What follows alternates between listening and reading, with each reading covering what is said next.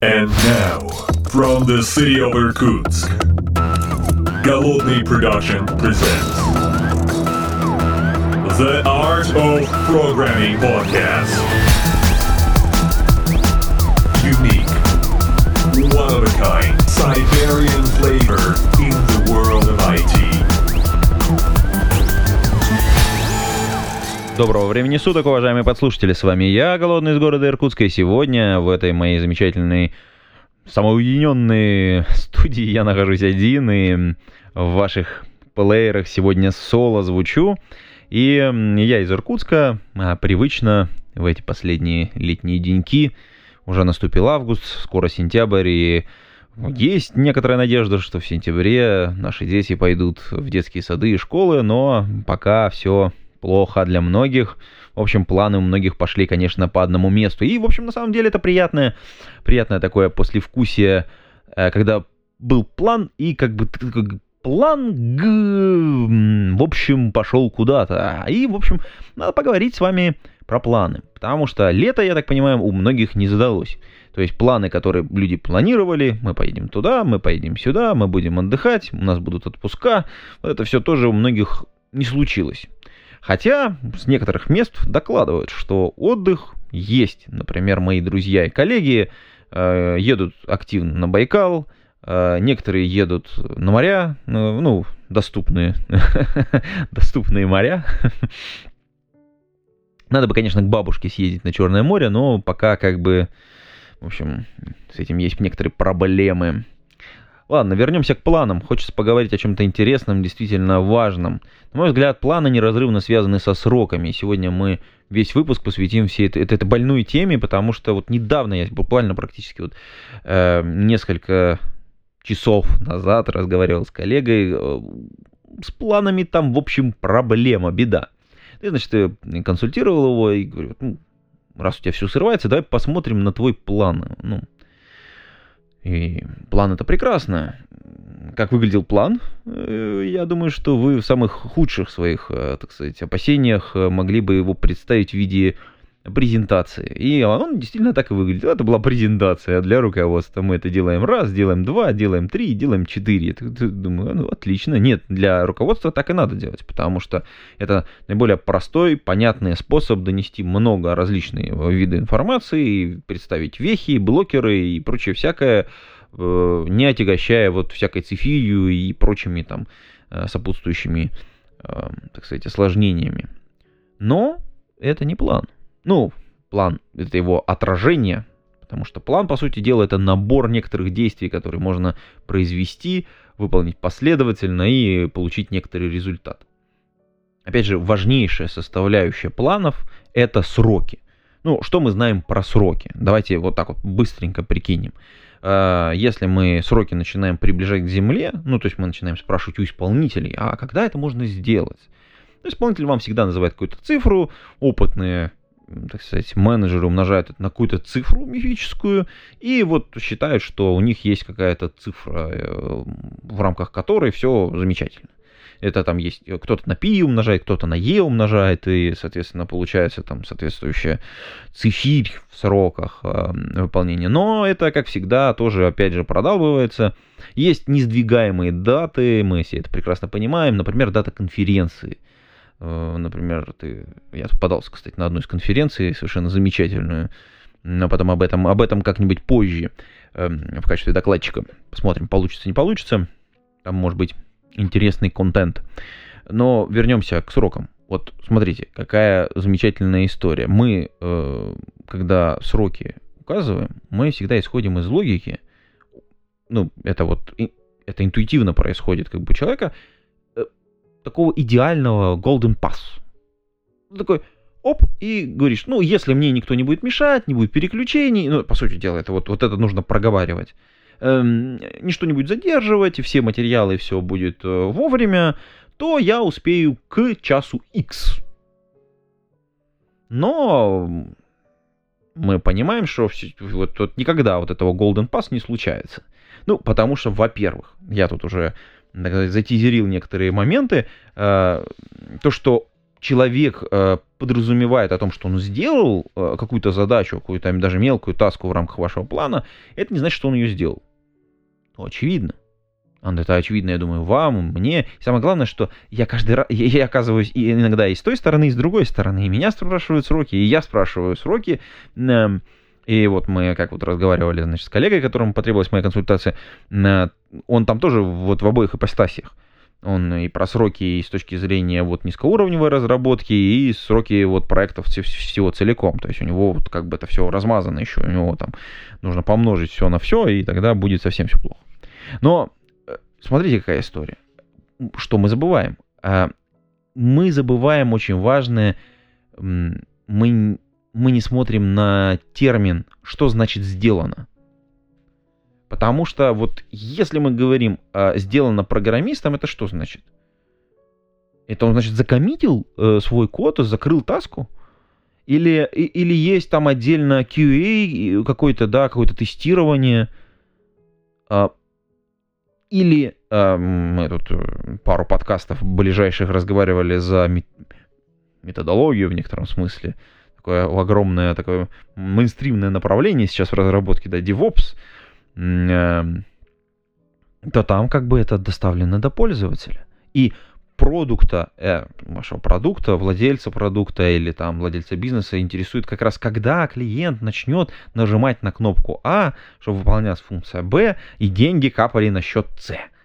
И понятно, что вот у каждого из этих людей очень разная оценка того, а что значит сделано. И поэтому, если в момент спрашивания мы не проговорили, что значит сделано, ну, в общем, цифра ничего не значит. Вообще абсолютно. Ну и, собственно говоря, в этом плане, который мы разбирали, значит, соответственно, очень сильно расходились ожидания от того, что значит сделано. С одной стороны, ну, мы сделали, закоммитили, а осталось там протестировать выкатить на прото, это как бы уже не наша работа. На самом деле, это работа команды и продуктовые очень часто, и, конечно, руководство волнует именно конечный результат. Хотя менеджмент очень часто спрашивает именно первую, вот эту первую вешку, и понятно, что если вы не договорились, то очевидная проблема. Просто когда вас спрашивают про сроки, вы это уточняете этот момент, чтобы не попасть, соответственно. Это первое. Ну, мне кажется, первый тезис про сроки. Второй тезис, это я уже его затизерил, это история про QA, потому что QA это это значит, что у нас минимум два исполнителя, да, у нас есть тот, кто фактически делает задачу, и тот, кто задачу принимает. И важный момент, вот это QA, и, даже более чуть-чуть история, это, ну, как бы в некотором смысле, если мы к производству пройдем, туда к корням, к низу, к, собственно говоря, к низкоуровневой вот всей этой истории, какой-то контроль качества, ОТК и вот это все, это другие люди, это люди, которые принимают работу. И их оценка, она может очень сильно отличаться. Более того, она может повлиять очень серьезно на то, на как э, задача будет сделана. Потому что м- у них есть требования, это от, от, как, что они будут считать сделанным. Они его детализируют по каждой тасочке и потом смогут сказать время. Есть ожидаемое какое-то время, есть время там, возможно, заложено на возвраты и так далее. Но что мы имеем? Важный момент. У нас не один человек, а коллегиально несколько могут принимать решения по этой задаче. Соответственно, как бы нужно понимать, что или, ну, как бы их придется каким-то образом стыковать, значит, соответственно, требования по задаче достаточно серьезно эм, прописывать. Это та самая история, которая очень часто в планах отсутствует. В планах, в тасках, соответственно, чем таска больше, тем больше она размытие, тем, тем сложнее там, соответственно, навести вот эту прозрачность, связанную именно с конкретными эм, тактико-техническими характеристиками, назовем это так, да, того, чего надо сделать и чего нужно защищать, соответственно, что должно быть реализовано. Соответственно, что значит можно проверять и что значит можно считать выполненным. Jobs to be done какая-то, там, соответственно, у нас есть э, некоторые, так сказать, э, definition of done, э, соответственно, это списочек того, что мы хотим э, проверить, что должно работать, и, соответственно, golden пасы, какие-то еще э, краевые значения, если у нас еще есть, будут, будут написаны, будут ли написаны у нас автоматические тесты, автоматизированные, да, куда-то внутрь системы э, по результатам. Ну и опять же там, э, возможно, если мы имеем дело с большими тасками, прям большими, возможно, нам потребуется какое-то, возможно, регрессионное тестирование, которое позволит понять, а ничего у нас там не отвалилось в процессе. Это тоже надо учитывать. И, соответственно, мы вот эту историю вторую просто тупо не воспринимаем, мы с ней не работаем очень часто, забываем и э, как-то QA часто в сторонке такой стоит, вроде как не при делах, а на самом деле его спрашивать, конечно, нужно, важно, и без этого ничего у вас со сроками не получится. Дают 40 э, огромные сразу вот эти вот взаимодействия между ним, между QA и... И, кстати, очень важно, QA всегда должен быть это отдельный человек. Отдельный другой, не тот, кто делал задачу. Потому что, ну, понятно, да, типичная история, мы проверяем то, что мы сделали, а не то, что нужно было сделать. Это, это важная история. Важная история, мы вернемся сейчас вот э, с, вот с низкого уровня на высокий уровень, да, это история про скажем так, про выходные, праздники, то, что сейчас, кстати, очень актуально, работа из дома, условия э, другие. Условия очень сильно поменялись. В условиях, в изменениях вот этих условий нужно обратить внимание на то, что сроки тоже поменяются. Очевидно, что если вы работали в какой-то в одной среде и перешли в какую-то другую среду, у вас все сроки поедут. Просто автоматически. Какие бы хорошие люди у вас не были – Какие бы качественные бойцы не были, все планы нужно пересмотреть. И на это нужно обратить особое внимание, отдельное внимание. И вот э, одна из ошибок, которая была допущена вот в том плане, который мы обсуждали, это в тот момент, когда произошла история с коронавирусом, нужно было их просто взять и пересмотреть.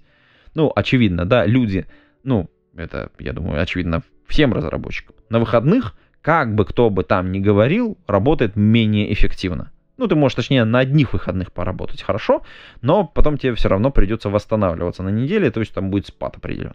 Соответственно, э, так можно сделать, если это прям есть реальная необходимость, там дедлайн все горит, полыхает, нужно срочно чинить, иначе просто мы там теряем миллионы. Э, да, но, но важный момент, на выходных мы 100% работаем хуже. Более того, в других условиях мы работаем по-другому. То есть, если мы работали в офисе с производительностью X, то дома будем работать с производительностью Y. X и Y не равны друг другу. Зависит от того, насколько удобный офис, насколько человек там привык, насколько удобно работать дома, насколько дома человек привык, сколько есть отвлекающих факторов дома на работе. Бывает так, что Y, а именно работа дома, она становится более качественной, более крутой, но это не у всех, вот далеко не у всех. Тут действительно люди должны быть, во-первых, да, это ну, подготовленные рабочие места, мы об этом говорили. Это должны быть, естественно, э, отсутствие отвлекающих факторов. Ну, например, э, сейчас для всех актуально, для всех э, мам, пап, всех тех, кто работает удаленно сейчас дома, это дети, которые, соответственно, не, не в школе, ну, понятно, школа закончилась, не в садике, потому что, ну, садики там позакрыты, не на секциях где-то, ну, то есть они дома, они, они даже пойти никуда не могут особо, потому что все закрыто. Секции закрыты, это закрыто, массовые места закрыты, там на улице погулять, ну да, в принципе, на пару часов могут, э, можно отвлечь. Можно там с супругом как-то договориться, но опять же, смотрите, да, мы с супругом договариваемся для того, чтобы, ну, там, с родственниками, да, чтобы там посидели, это, это, это долги, которые придется отдавать. И время нужно выделять, естественно, на общение с ребенком. А если ты работаешь сутками, для ребенка это абсолютно непонятная история. И мы здесь возвращаемся к тому, что производительность у людей с э, количеством детей 2 дома, конечно, катастрофически низкая. А в крупных компаниях, э, ну, там, серьезные разработчики, это, очевидно, люди там с большими, ну, нормальными, полноценными семьями, ну, там, двое детей, это такая частая история. Причем по статистике 2,3 ребенка, по-моему, какая-то такая, или, или 1,9, какая-то такая история для, для, для лиц старше 30 лет. Ну, так вот, на минуточку. Это проблема, э, соответственно. Ну, опять же, да, если вы в своем плане предполагаете, что люди у вас в выходные будут работать, это, это тоже какая-то странная странь. Так бывает, когда это факап, и его нужно разбирать как факап, и нужно с этим работать. Мы, кстати, про это поговорим, наверное, в подкасте чуть дальше. Но в любом случае, эм, на это надо как-то закладываться. Э, соответственно, мы сроки, планы, все сдвигаем. Я поэтому прекрасно понимаю сейчас э, людей, которые пытаются вернуть свои компании обратно в офисы. Ну почему? Потому что, во-первых, люди в, будут в офисах. А, проблема, кстати, с детьми никуда не денется. Детей-то все равно куда-то надо деть. То есть это школы, школ нету, значит, какие-то няни, не няни. Ну, как этот вопрос будет решаться, тоже непонятно. Но я их понимаю, да, потому что люди в офисе, предназначенное место для работы, привычная среда, производительность сразу не вернется, но она будет возвращаться к до коронавирусной, однозначно. И вот этот эксперимент с удаленкой, помните, несколько месяцев назад, когда все это началось, я сказал, что многие компании назад откатятся и не будут внедрять удаленку у себя, потому что они столкнутся с огромным количеством проблем. Эти проблемы очень понятные. Я сейчас объясняю одну из этих проблем. Понятно, дома можно организовать рабочее место, оно может быть удобным и все остальное, но э, это твое рабочее место, которое зависит от тебя. Но есть э, другие сопутствующие факторы, которые от тебя могут не зависеть. Э, ну, второй пример, вот я с детьми уже привел, второй пример, это ремонт, который делают твои соседи. Вот реально, вот э, просто, ну, все равно сидим дома. Давайте фигачить ремонт, потому что мы долго откладывали, теперь мы все равно дома. Почему бы этого не сделать? И там, значит, с одной стороны, значит, до обеда одни сверлят, крутят, винтят, а после обеда другие крутят, вертят, сверлят. Ну и, соответственно, как бы и ты такой, типа, а что же мне делать? И ты весь на нервах, плюс еще дети дома, ну и все, до свидули. Так что вот эта вот история, она очень серьезная, на мой взгляд. Ну, давайте перейдем дальше. Вещь, которая в планах не учитывается вообще. Я просто не видел ни одного плана, в котором это было бы учтено. А, нет, вру. В одном плане было учтено. Я сам, кстати, грешу этой историей. Эм, просто потому, что я вот такие длинные планы не очень люблю, я в них не очень верю. Эм, вот. Но так как планы крупные, большие, длинные составляются, мы, и мы говорим сейчас именно о них, там полугодовые, годовые планы, э, все-таки надо вот эту историю учитывать, когда там несколько проектов, опять же, стыкуются. Э, при подготовке любого э, там, большого, крупного, серьезного таска, мини-проекта, не знаю, реализация маленького сервиса, да, мы все равно должны провести некоторую подготовительную работу. И, как правило, в оценке, вот в этом, именно вот этой временной оценке, именно в сроке, которые мы имеем, а, мы выставляем, мы забываем про эту подготовку вообще. Где-то нужно получить доступы, где-то нужно э, забы, ну там, не знаю, там новые ресурсы под, подключить. Это классно, кстати, в облаке делается, потому что если у вас есть там какие-то облачные ресурсы, что-то у вас там шарится, эскалируется, да, окей, вы там через заявочку это быстренько можете проделать. Но в вашей деревянной архитектуре, в которой вот у вас там все прибито гвоздями, есть высокая вероятность, что вы будете заниматься этим достаточно продолжительное время, и, соответственно, ваши все сроки, они, ну, как бы их можно выкинуть в помоечку, в такую в урночку, так сказать, и смотреть на то, как они горят. Ну, прям вот выкинули, подожгли, и сидите, смотрите, как огонь распространяется вот вокруг этой урны. Потому что подготовка может занимать реально много времени. Да, можно один раз для одного проекта можно пробить это ломом, ну, так сказать, попросить, так сказать, э, авторитетного товарища, так сказать, продавить. Но это тоже не дело, потому что если вы каждый раз используете для этого лом, это рано или поздно э, превратит вашу организацию в решето. И так, так здесь принято, возникнут вопросы. Понятно, что современные все истории, связанные с менеджментом, они предполагают, что вы эти истории порешаете на, ну, первый раз споткнувшись, условно говоря, вы будете проводить ретроспективу некоторого такого э, мини-проекта или там сделанного какой-то вехи, которую вы проведете, про вехи отдельно поговорим. И вы скажете, да, у нас была проблема, нам пришлось привлекать админ-ресурс для того, чтобы получить всякие доступы, давайте запланируем это ну, при планировании следующей итерации или там следующего проекта и там, не знаю, в чек-лист включим, чтобы обязательно на это смотреть. Да, опытные товарищи на это закладываются. Но по моей памяти было там, не знаю, полтора случая, когда это сработало. Э, ну, то есть, в смысле, как бы, как правило, первые два-три раза все, так сказать, косячат.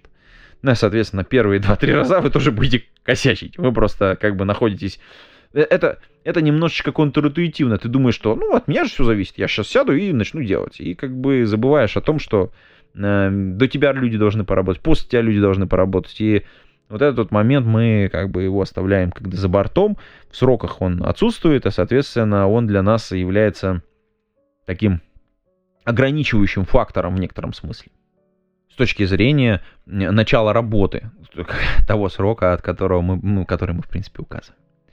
Ну, и... Э, да, как я говорил, вот эта вот история, э, почему вот эти важно вот это вот люди в начале, люди в конце, потому что э, работающий продукт в конце, а нас всех интересует работающий продукт в конце, э, это как цель, э, и мы там по современным всем нашим представлениям мы должны заделиверить какую-то ценность. Так вот, пока мы ее не заделиверили, э, мы думаем, что ее как бы нет с точки зрения продукта, а, соответственно, она не выполнена, э, если мы говорим с точки зрения менеджмента. Но с точки зрения разработчика сейчас получилась очень интересная история. Все вот эти практики DevOps, они как раз нас провоцируют на то, чтобы на это дело немножечко подзабить. Почему? Потому что, смотрите, э, мы, э, я, кстати, в одном из своих выступлений говорил, что вот, например, мы начали использовать, например, фичи-флаги ну, приятная, классная история, да, мы дописали, ну, там, короткие, короткоживущие бранчи и, соответственно, фичи-флаги, мы все это, значит, соответственно, упаковали, мы только написали кусочек, мы его спрятали, пользователь его не видит, мы еще даже его не тестировали, но он уже доставлен, деливери его произошел. И, казалось бы, уже кусочек уже на проде находится. Да, он еще не оттестирован, еще не работает, но он уже на проде. И, ну, вроде бы задача-то сделана. Конечно, нет, ну, мы все прекрасно понимаем, что на самом деле надо его потестировать, потом выкатить на какое-то количество пользователей, померить метрики, понять, что да, про метрики, кстати, отдельно поговорим. Но вот это вот история, вот этот DevOps маскирует вот этот вот косяк, прям огромный большой косяк, косячище. Ну, разработчик говорит, а что, я вот пульнул, оно там через CI-CD прокатилось, выкатилось на прод, оно уже на, право, на проде уже находится. Ну да, оно не тестировано. Ну да, пользователи этим не пользуются. Ну, можем включить в любой момент флагом. Когда скажете, тогда включим. То, что оно не оттестировано и принесет нам проблемы, ну, мы про это как-то не очень сильно думаем. В этом смысле надо перейти к очень важной истории. Вот это вот э, эм, CI-CD и вот эта автоматизация, вот DevOps трансформация, она провоцирует на самом деле э, чуть-чуть не доделать задачи. Чуть-чуть. Ну, то есть у нас готово, но, ну, типа на 80%, на 90%. И оно всегда готово на 80 или на 90%. Вы понимаете? Оно готово. Ну, ну да, ну на проде уже. И, и видите, действительно, человек не врет, оно на проде. Задача даже уже сделана. То, что сделан только один Golden Pass, и как бы окей. Но с другой стороны, э, как бы этим же пользоваться еще нельзя. Эм, понятно, что э, есть там хорошие истории про то, как эти 100% получить. Но там, естественно, кривулька со временем, она очень серьезно растет, если мы там попытаемся мерить эти, эти все истории. Э, поэтому, соответственно, сделанная задача и сделанная задача на 100% это две большие разницы. Она, кстати, коррелирует именно с тем, что мы считаем сделанным с точки зрения вот именно всех э, членов, всех э, участников процесса э, и сделанным с точки зрения пользователя. Тут есть тоже все равно небольшое э, расхождение, потому что перейду к еще одной теме, которая чуть было ранее заявлена. Это в некотором смысле блокеры. Вот смотрите, э, вот эта подго- под- подготовительная работа, которую можно сделать, это блокер. Это какая-то история, которую нам по-хорошему нужно сначала выполнить, под которым мы можем достаточно точно оценить, э, э, прежде чем вообще все остальное делать. Да, мы, мы, и самое главное, что в момент, да, закрывать, закрытия вот этой предыдущей таски, вот этого первого блока, снятия первого блокера на нашей таске, мы должны, должны сделать переоценку стоимости этой таски этого проекта. Это, ну, то есть это каждый, каждый следующий блокер, который мы снимаем, он должен переоценивать наше время. Потому что, во-первых, меняются окружения, меняется состояние. Может быть, нам вообще сейчас не нужно это делать. Ну, например, да, если мы получаем, ну, это реальная история, да, если мы получаем доступ э, к новому серверу, да, который нам нужен на выкатку там месяц, и пока мы получали, у нас изменились условия, нам не надо сейчас выкатывать делать, отлично мы не стали делать лишнюю работу. Да, мы такую переоценку произвели, или мы там отложили что-то, или наоборот оно стало супер актуально, а мы как раз получили ресурсы, или мы можем ли мы перекинуть ресурсы с одного, э, с одной истории на другую историю, например, когда у нас один из сервисов стал не нужным, а второй прям реально загорелся. То есть вот это ревью целей, которые у нас происходит в рамках одного плана, Э, в рамках вот этого одной команды, в рамках одного, одного, ну, то есть какого-то объема ресурсов, которым, который мы перемалываем, его надо обязательно проводить. И, соответственно, что каждый блокер, каждый блокер нужно отдельно, э, собственно говоря, обсуждать. Инструменты. Может быть, нам перед тем, как что-то делать, вообще нужно, не знаю, поставить эксперимент. Провести, э, ну, да, даже про те же метрики. Вот я вот заикнулся чуть-чуть левее по поводу метрик, да. Казалось бы, да, ну вот мы выкатили фичу, давайте померяем метрики, а мы не можем померить метрики, потому что у нас, например, система не позволяет их собирать. Вот прикиньте, какая история. Я, кстати, вот по поводу метрик, интересная, кстати, недавно статья вышла э, на Тпрогере, э, очень интересная статья о том, как они переделали историю с метрикой. Ну, точнее так, они от нее отказались в пользу своего собственного решения с использованием серверлес. Мы здесь, кстати, в подкасте в последнее время эту тему достаточно плотно упоминаем. Очень богатая в этом смысле статья. Я объясню почему. Потому что, ну, то есть, ребята вообще по-серьезному подошли к проекту. Они все serverless технологии используют для того, чтобы собирать всякие различные метрики, строить свои собственные графики, и чтобы делать это не так напряжно. Это вопрос к вопросу, кстати, о масштабируемой инфраструктуре, и то, что у тебя там все логи, метрики, это все где-то надо хранить, где-то как-то надо отказоустойчиво все собирать, там, ну и так далее. То есть, чтобы это размазывалось и в нужные моменты времени могло выдержать необходимую нагрузку. И вот ребята молодцы, очень классная статья, кстати, рекомендую, ссылочку оставлю а, в шоу-нотах к этому подкасту. А, кстати, по поводу DevOps, э, раз, раз мы уже тут начали немножко про ссылки, DevOps трансформации и вообще вот этого всего, что же на какой стадии мы находимся, я бы рекомендовал на самом деле поучаствовать в... Мы в прошлом подкасте, эм, в прошлом подкасте мы обсуждали как раз э, State of DevOps, э, соответственно, такой отчет о трансформациях, о DevOps вообще, о состоянии и я его рекомендую посмотреть, э, в нем поучаствовать. Я думаю, что в конце сентября он станет нам доступен. Э, российское исследование проводят ребята из Экспресс 32. 42, Экспресс 42, оговорился, да, 32, да, 42, конечно, э, важная цифра.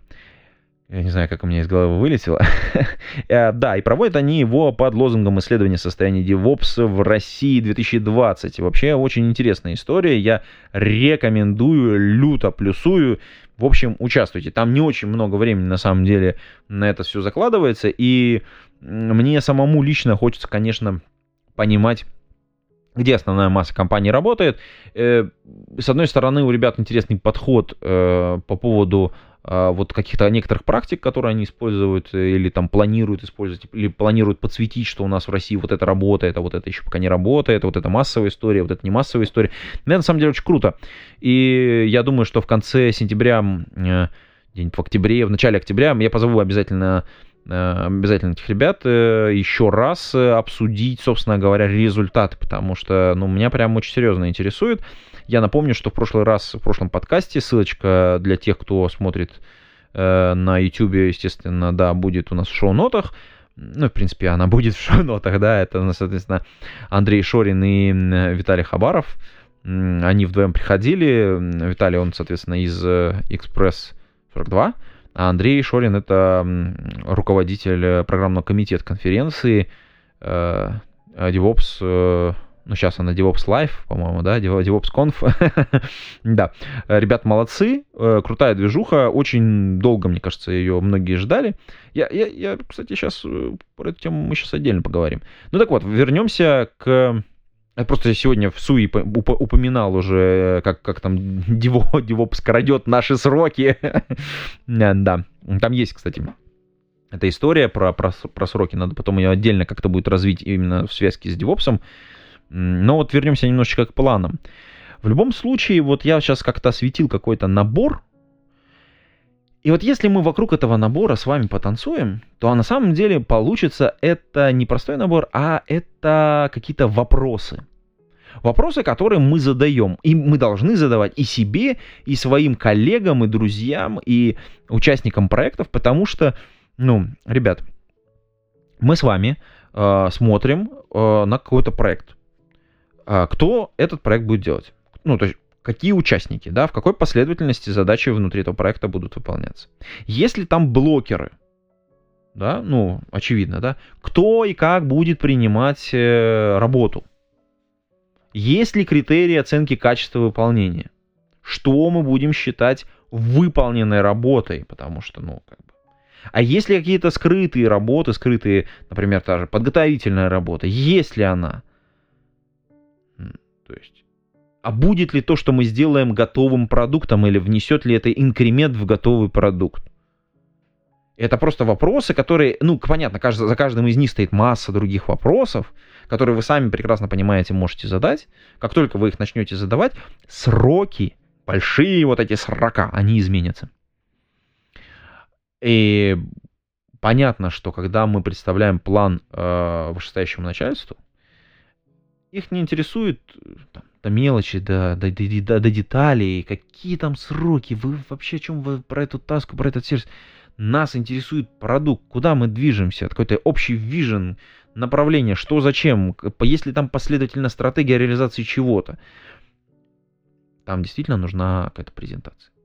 Но как только мы спускаемся на уровень производства, на уровень планирования ресурсов, на уровень вот уже когда общая там генеральная линия партии одобрена, мы обязательно обязаны ну, как бы собрать вот, вот, вот ответы на эти вопросы, приоритизировать, а, оценить э, и двигаться. И важный момент, который, который, который мне понравился, эм, как-то мы с коллегой разговаривали, он сказал, план, план существует для того, чтобы он менялся.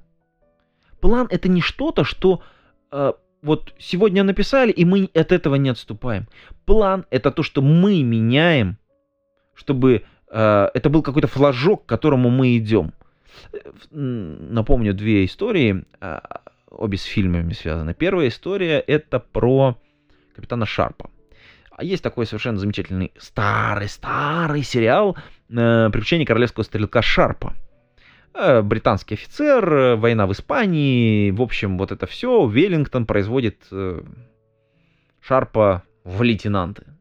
То есть, или там или в капитаны, я вот не помню уж там по подробности, но в любом случае он так, так сказать, из низов поднялся, спас жизнь. Это, кстати, классический сюжет э, корпоративной истории. Этот дедок спас кому-то жизнь, и поэтому он вечно будет в этой компании. Ну и там как бы вот Веллингтон производит капитана Шарпа, ну, а, да, капитан Шарп, да, соответственно, в капитаны.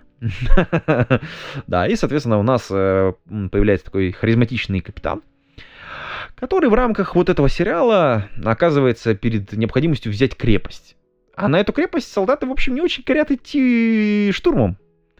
Эм, и там есть прекрасная сцена. Он вручает флаг, э, соответственно, своего подразделения э, одному проштрафившемуся, чтобы не спойлерить историю, значит, соответственно, офицеру и говорит, мне нужно, чтобы завтра люди пошли в атаку, чтобы, ну, или сегодня пошли в атаку. И там отправляет его вперед. Этот э, раненый офицер вбивает почти под самые, значит, под самые стены этой крепости флаг. Штандарт подразделения. Ну, понятно. Если мы не возьмем обратно наш флаг, то ничего не будет.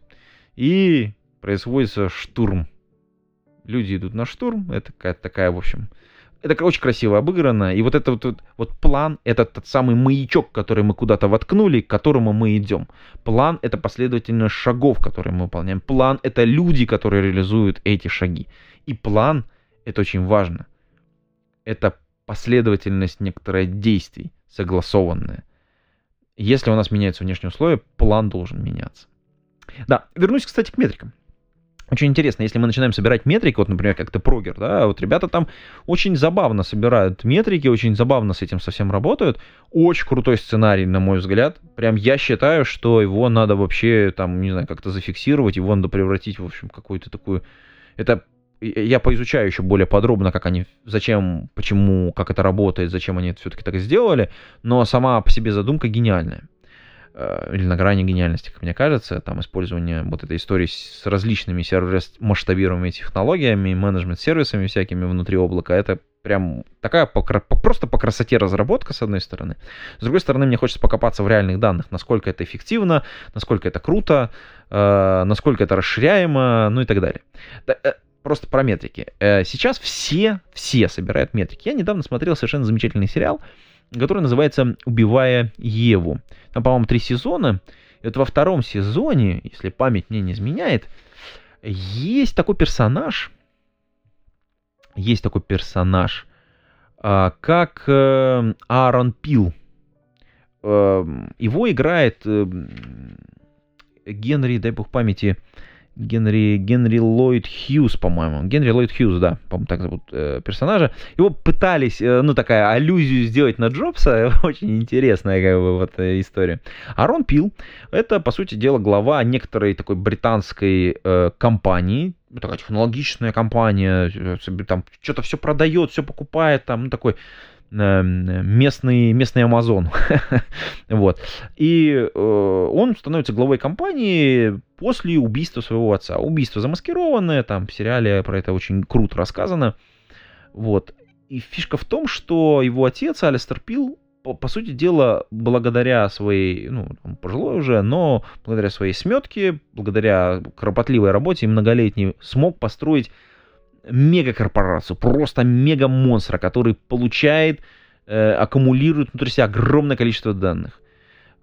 Просто различный набор технологий, который вот просто пропитывает, собирает метрики про все. Кто кому звонил, кто кому писал, кто куда заходил, кто где был, кто, кто что покупал, э, там профили на людей и все остальное, да, чтобы можно было посмотреть, пошпионить, собрать информацию, что-то как-то предпринять.